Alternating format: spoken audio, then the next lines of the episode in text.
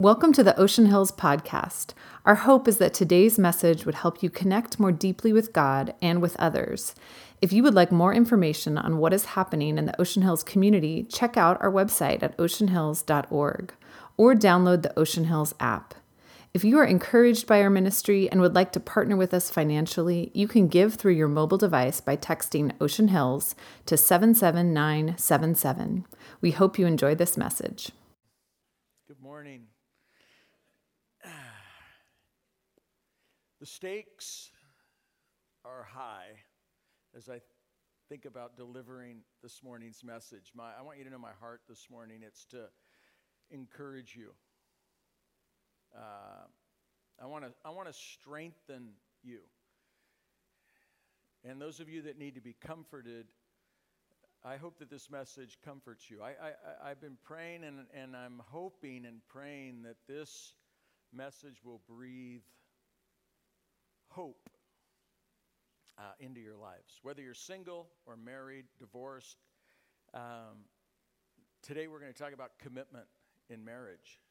We're going to talk about naked promises, and the weight of this, it just it has weighed on me all week because I I know in this audience uh, we have we have everything. We have people that are single that want to be married. We have uh, people that have never been married that really want to be married, and, and you're not twenty-two anymore. We have people that have been divorced more than once and remarried. We have people that are uh, married and miserable. And we have people that are married and thriving and flourishing and everything in between.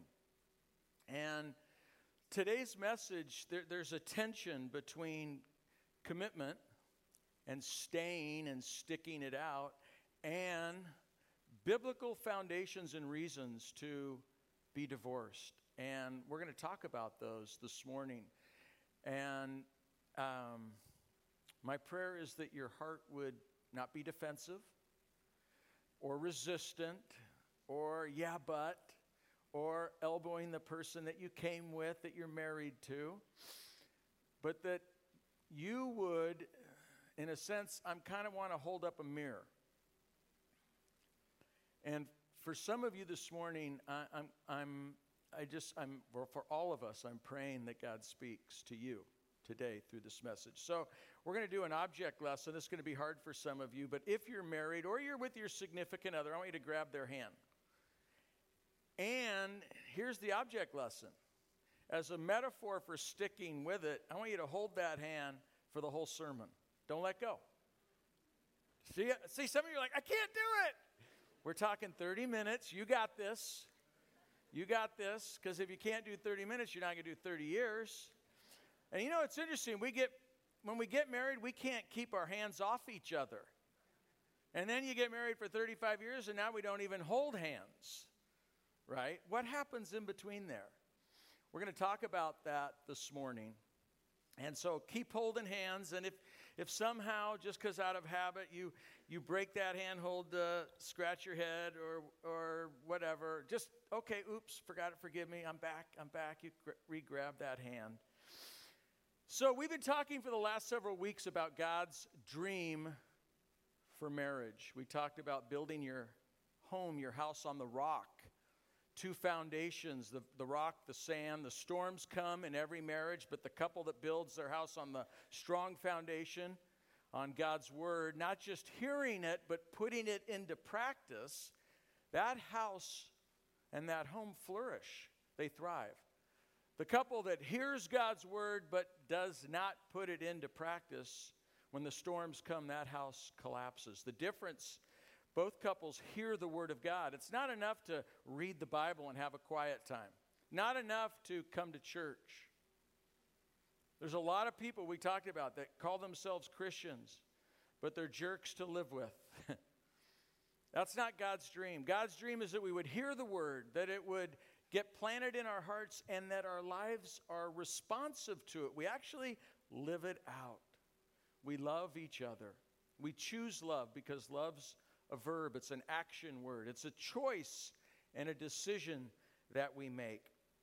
So we talked about building our, our marriages on the rock, and then Jono talked about expectations, unrealistic expectations, unmet expectations as we come. And that was such a powerful message. And, and, and, and some of us in this series have had to shift, make a shift, readjust our expectations into our marriages. And then, of course, we talked about the myth of the greener grass.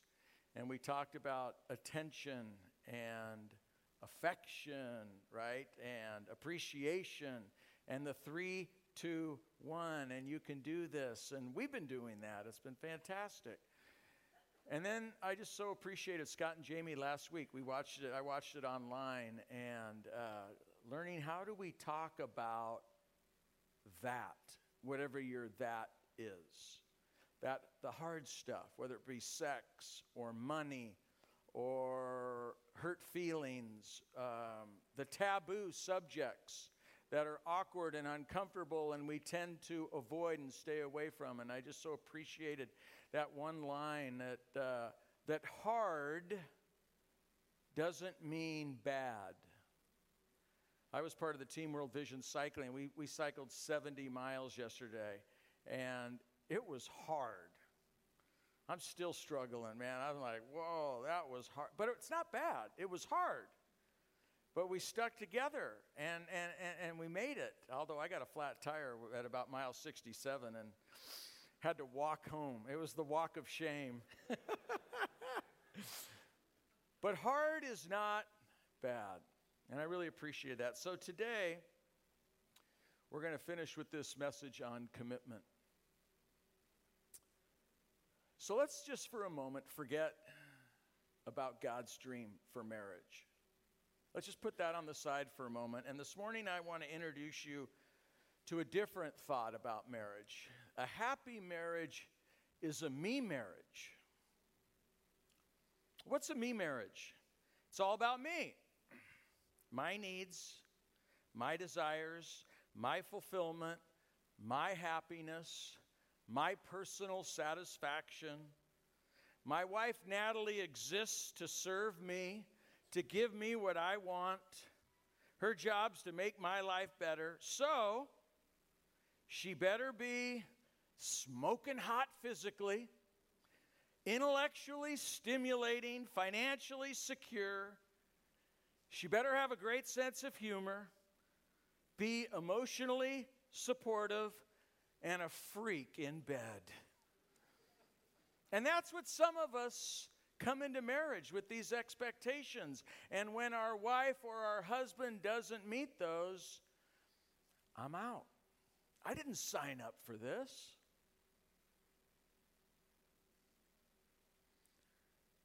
Marriage, according to the Bible, is not about me.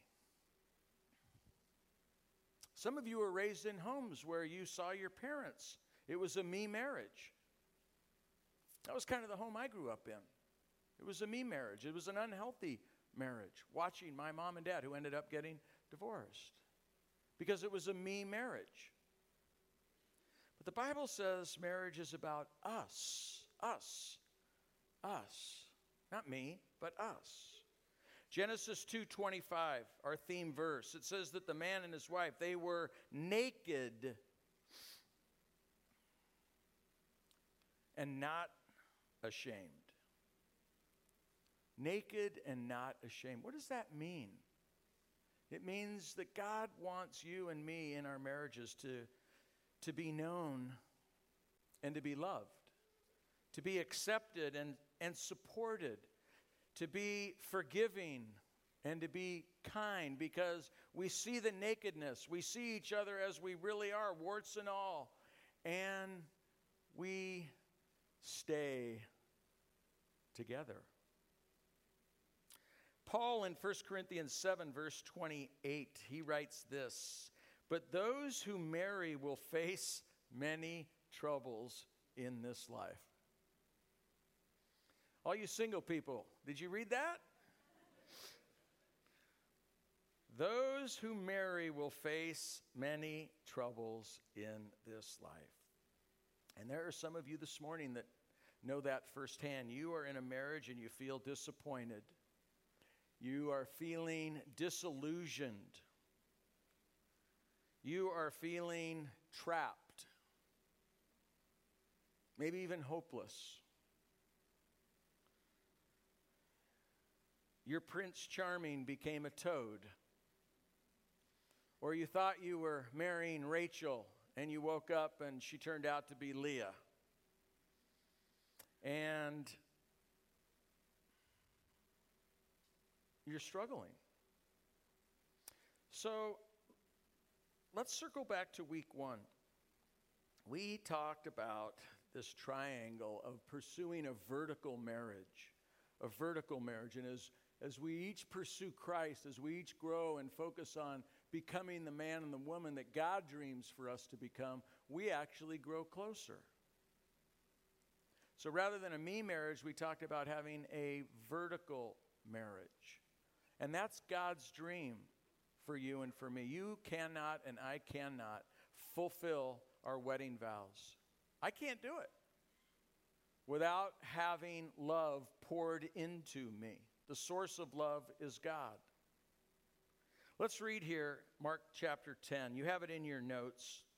It's Jesus' teaching. I'm not going to get too deep into the divorce and remarriage part, but listen to this. Some Pharisees came and they tried to trap him with this question. Should a man be allowed to divorce his wife? And Jesus answered them with a question. Well, what did Moses say in the law about divorce? Well, he permitted it, they replied. He said a man can give his wife a written notice of divorce and send her away. Back then it was called an any-cause divorce. The wife burns the toast, you're out. I mean, it was any cause. You could leave for any reason. But then look at what Jesus says. Jesus responded, he wrote this commandment only as a concession for your hard hearts. But God made them male and female from the beginning of creation. This explains why a man leaves his father and mother and is joined to his wife. To cleave, to join, to be loyal, to stick together. It's like glued together. That's God's dream. Verse eight, and the two are united into one, two becoming one flesh. Again, this picture of commitment, togetherness, unity. Since they are no longer two but one, let no one split apart what God has joined together. Let no one split apart what God has joined together. This issue of permanence in marriage, that is the biblical view of marriage. Lifelong commitment, till death do us part, as long as we both shall try. No, as long as we both shall live. Norm Wright, Doctor Norm Wright, uh, taught at Talbot and Biola for years and years and years. I know Biola's not really a popular uh, college in these neck of the woods because we got Westmont, right? Uh, they're the rival school. But um, actually, my wife Natalie went to Talbot Seminary. Some of you don't know that. And she took a class from Norm Wright on premarital counseling. And here's Norm Wright's definition of marriage. Marriage is an unconditional commitment to an imperfect person. Now, you just sit and soak in that. I'd like to give you five minutes, but I'm not going to, just to sit and soak in that definition of marriage. An unconditional commitment. Oh, that's weighty. Yeah, but what about an unconditional commitment to an imperfect person? Oftentimes we get married and we see the person as perfect. And then a few weeks, months, years later, you go, oh my gosh, not only is she not perfect or he's not perfect, I'm not perfect. My, I have a friend, Craig Gamblegard. He's a pastor. He's also uh, associate superintendent in the den- our denomination on the East Coast, co- in the East Coast Conference. And Craig's just a couple years ahead of me, and he'd been married for two years, and I was thinking of getting married, and I was a little nervous, so I asked Craig, what's the hardest thing about marriage and about being married? It's the hardest thing. And his response was surprising to hear for me. And this is what he said. The hardest thing about marriage is realizing how selfish I am. Marriage will do that to you. It's like holding up a mirror and you realize, actually, I want the me marriage. Problem is, me marriages don't work. And so, unconditional commitment to an imperfect person. Unconditional commitment. I, I want to hold that up as tension. Not to guilt anybody who's divorced, not about that, but this is God's picture of marriage. Unconditional commitment to an imperfect person. And then you have reality. John Gottman, who we quote here often, he re- has researched marriages up at the University of Washington in Seattle for over fifty years. And this is what he says. Some people leave a marriage literally by divorcing. Others do so by leading parallel lives together. That's real right here in this church. Some of you are leading parallel lives. You're married, but you're single. And I know that doesn't sound like that. Those two don't go together. Some of you are experiencing that. You're married, but you're living single lives. And so how, how do we live into the dream? How, how do I honor my commitments? How do I keep my wedding vows and my promises? My quick answer is not on my own. You cannot do it on your own. You cannot live this dream that God has to marry and to make an unconditional commitment to an imperfect person. You don't have what it takes. I don't have what it takes.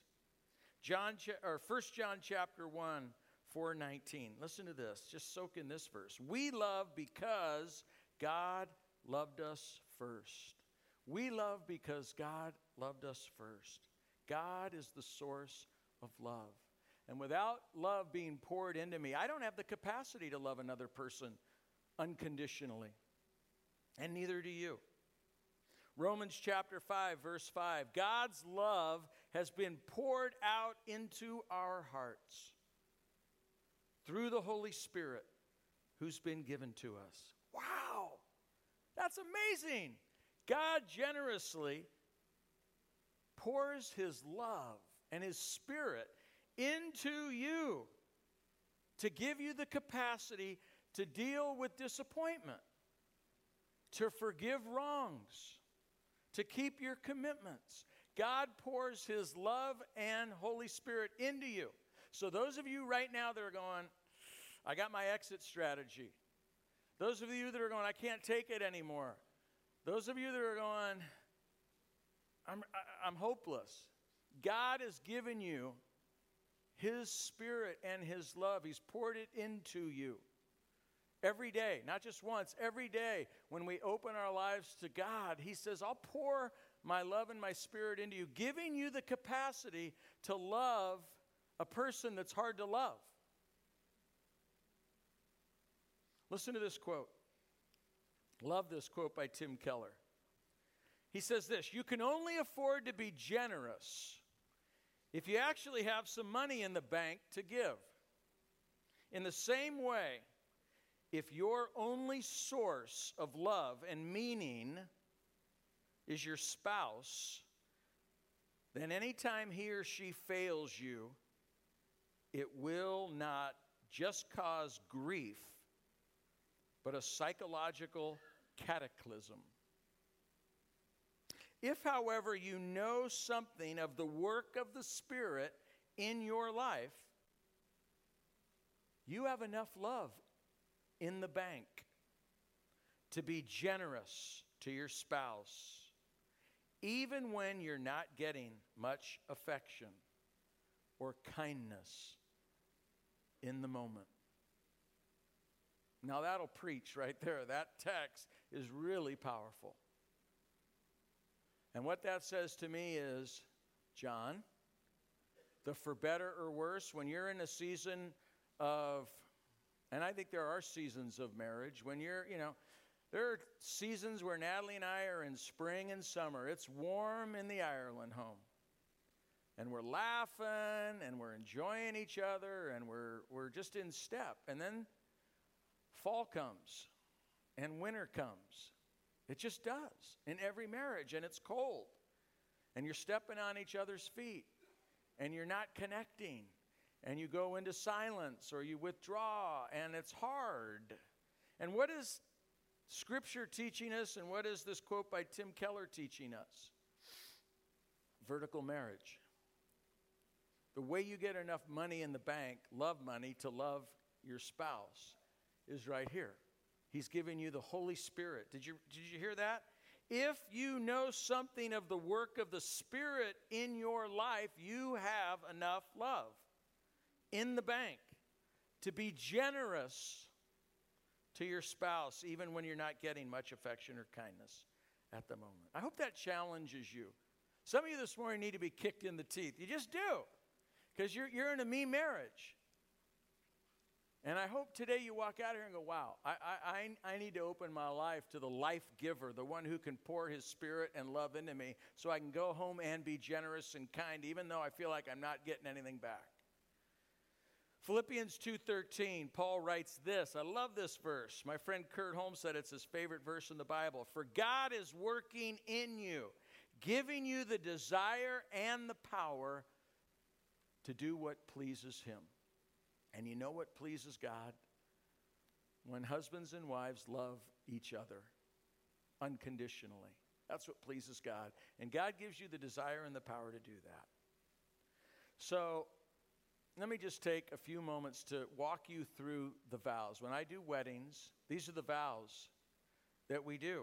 For better or worse, for richer and poorer, in sickness and in health, to love and to honor, as long as we both shall live. For better or worse. Really? Do we really mean that when we get married?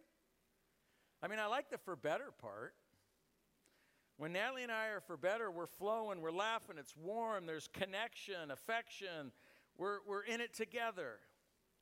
But what about the for worse part? And what are the limits of the for worse part? What are your limits? If you're single today, what, what, what are the deal breakers for you when you get married? If you're divorced and you're thinking about getting remarried, what are the deal breakers for you? Are you clear about those? Well, he's grumpy and irritable. I'm out. Is that your deal breaker? She's sloppy and messy, doesn't pick up the house. We're incompatible. He's got a temper. She's annoying. I mean, what is it? I'm not attracted to him anymore. He put on thirty pounds. I'm out. What's the for worse part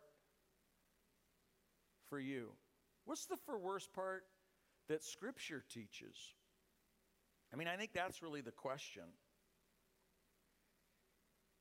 There's a book here called, I'm reading, almost done with it, David Instone Brewer, Divorce and Remarriage in the Church. Divorce and Remarriage in the Church. He also has another one. The first one was Divorce and Remarriage in the Bible. This guy, he's a Brit.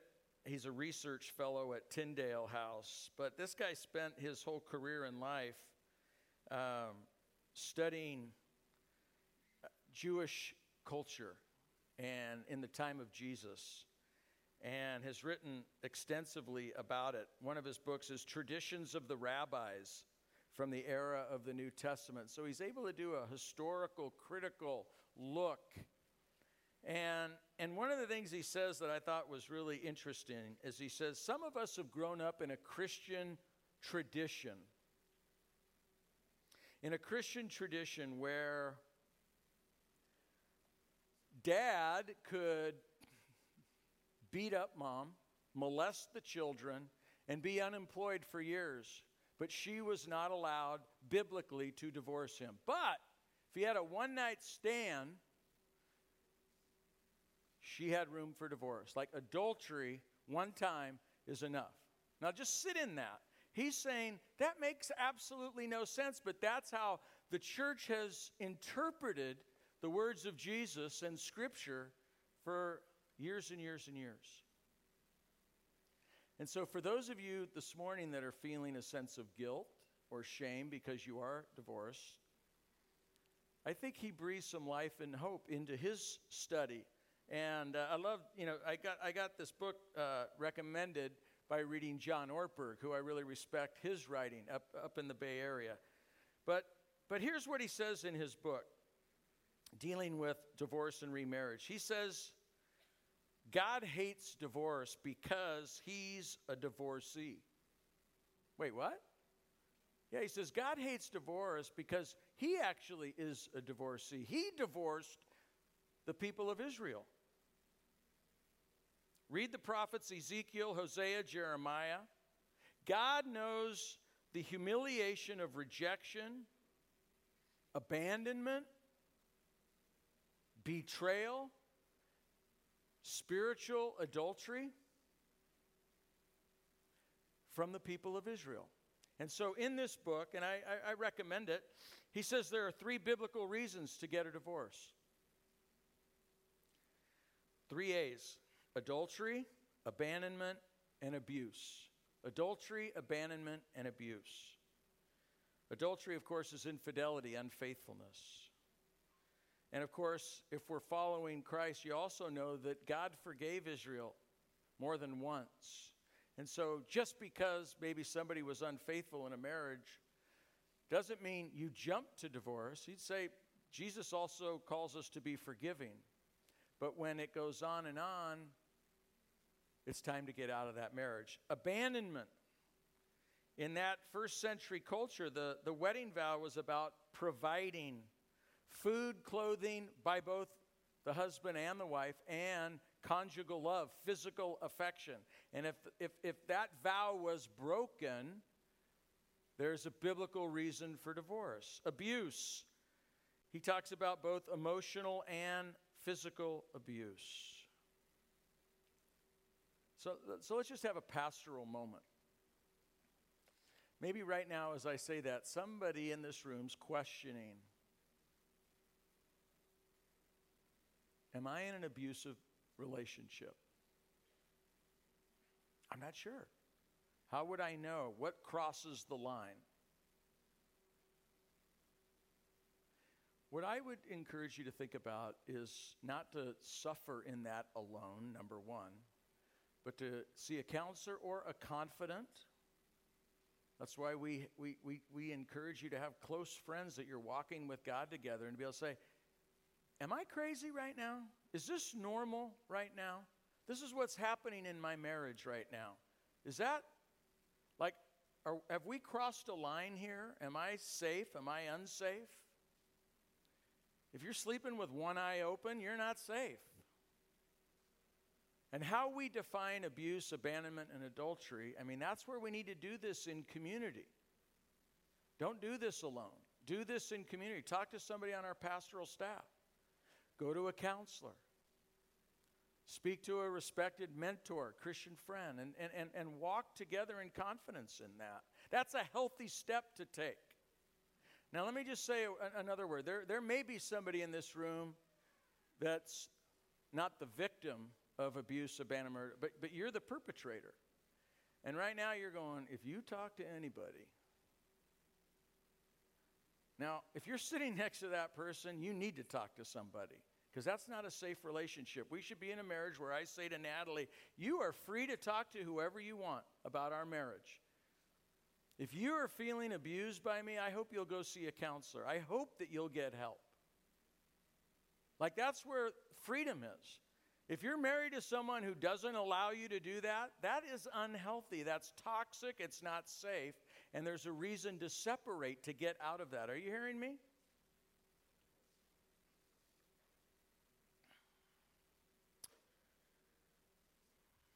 For richer and poorer. So there's for better or worse, richer and poorer. Of course, richer is nicer, although you talk to people that are really wealthy and it can be really hard. And poorer, what does that mean? So you're married to someone who doesn't keep a steady job, just decides they're going to sit around and watch Netflix, and it's your job to go get work and provide for him or her. Is that is that okay? I don't, you better get in community and talk about it. You married a developer, so your life's either Beverly Hills or bankrupt. I know a lot of people that live that life, and they actually have good marriages. They're hard, but they make it work. Some people can't make that work. How about uh, you're married to someone who's got to have those twelve hundred dollars Jimmy Choo shoes that you can't afford? I had a friend actually tell me several years ago, we were walking down State Street, and he, he pointed out an outfit. And he said, "You see that outfit? I just bought that for eight hundred dollars. And I had no business buying that because my wife and I cannot afford it." And I'm like, "So why'd you do that?" And he said, "Because she was going to buy it. And I told her we couldn't afford it, but she says, 'I don't care. You need to make more money.'" How would you counsel a person like that? Is that okay for a wife to go, "I don't need to live within our means. You just need to make more money"? That's real life in this church. "You just need to make more money" is not a biblical response, by the way. For richer and poorer, what does that mean? I love Henry Cloud. If you're not familiar with him, he writes this. He writes about boundaries in marriage. Great book, Boundaries in Marriage. Also boundaries with children, boundaries. He's the boundaries expert. Listen to this. God's solution for, quote, "I can't live that way anymore." What is God's solution when you're feeling, "I can't live that way anymore"? He says, God's solution for that, "I can't live that way anymore," is basically good. Don't live that way anymore. Set firm limits against toxic, unhealthy, evil behavior that are designed to promote change and redemption. Don't just sit and suffer. Create boundaries that lead to redemption, reconciliation, and change. But don't live that way anymore. Anyways, in sickness and in health, you know, what is sickness? What's your out clause there?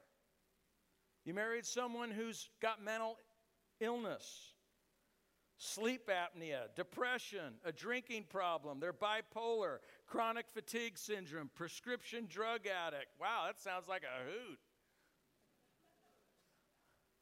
And yet, that's happening all over this auditorium. What are the limits? When do you go, "They've abandoned me," into their addiction? And it's not a black and white for me. This is why we have to do this in community. But I do know that marriage is a covenant. It's a commitment of future love. Sacrificial love. I don't know what's out there, but I know I'm committing to be there, to stick with it and with you in the future. And let me let me just jump to the end here. To love and to honor. To love and to honor. You know this word love, you know it. It's agape love. It's unconditional love. It chooses sacrifice. It chooses to stay, to stick with it. To honor, it means to value the person you're married to, to hold them in high regard. We honor in our marriages by not trying to fix or change him or her. Quick story, I read this in a book called Us. I love this. Robert Foss, he interviewed and photographed thirty-seven couples who'd been married for at least forty years. thirty-seven couples who'd been married for over forty years. And he discovered this nugget of wisdom to the secret to a long-lasting, healthy, committed, successful marriage. Three words, he said, save a marriage. Three words, save a marriage. And they're not, "I love you." Three words, maybe you're right. Maybe you're right. When was the last time you said that? You just tucked that away. It works. Maybe you're right. Some of us, we'd rather be right than happy. We got to be right all the time. When was the last time you said, "Actually, maybe you're right"? I'm going to close with this quote. As long as we both shall live, that last vow. Let no one split apart what God has joined together. Tim Keller, We've used this quote before, but it's so good. Think about this. We must say to ourselves something like this. Well, when Jesus looked down from the cross, he didn't think, I am giving myself to you because you are so attractive to me. No. He was in agony, and he looked down at us, denying him, abandoning him, and betraying him. And in the greatest act of love in history, he stayed. He stayed. He stayed on that cross. He said, Father, forgive them. They don't know what they're doing. He loved us not because we were lovely to him, but to make us lovely. Oh, I love that line. He loved us not because we were lovely to him, but to make us lovely. If you keep loving that person, you're, it makes them lovely. When Natalie just unconditionally loves me, it makes, I'm, I can't be hard-hearted to that. I'm going to respond with kindness and love and generosity. He goes on to say, that is why I'm going to love my spouse. Speak to your heart like that, and then fulfill the promises you made on your wedding day. Close your eyes. Invite the band to come up. I I don't know where you're at this morning. I know it's it's commitment's a hard topic. But would you, would you stand? Let's just all stand together right now. And as we stand, I'm just going to invite you to, to, to open your palms. Let this be your posture. And would you take just a few moments to say, Lord, I want to receive this morning the truth of, of your word. For some of you, you need to be released of guilt and shame. You need to step into the freedom that that you got divorced and you were the victim of that. And God blesses you to move into a new life. Others of you, you weren't the victim. You were the perpetrator and you got divorced. And and, and maybe you've been beating yourself up with regret. And, and I want you to know that where the Spirit of the Lord is, there's forgiveness. There's redemption, there's reconciliation. Today can be a new day. His mercy's new every morning. Some of you, you're thriving, you're flourishing in your marriage. You might have an issue here or there, but maybe today you simply say, thank you, Lord, for my wife, for my husband. You have blessed me.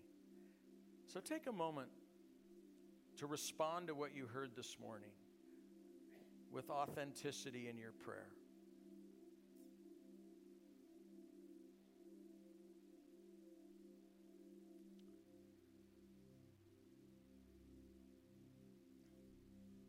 And Lord, I want to pray for that person in this room right now that's not in a safe marriage. For that person who is in an abusive relationship, but they're thinking that the Bible is beating them up, that they have to stay in this and suffer alone. I pray today that the truth of your word would release them to get help, to find safe people. And we pray for healing for, for anybody in this room that is an abuser or who has abandoned the marriage or is in an adulterous relationship. I pray for healing, for breakthroughs, for repentance, and for your miracle to happen in this room, all over this room. I believe you can do it. And I pray that the Spirit of God would be poured out on every heart in this room. We pray for healing, for hope. Hope, Lord. Move now in Jesus' name in our hearts. And everybody said, amen.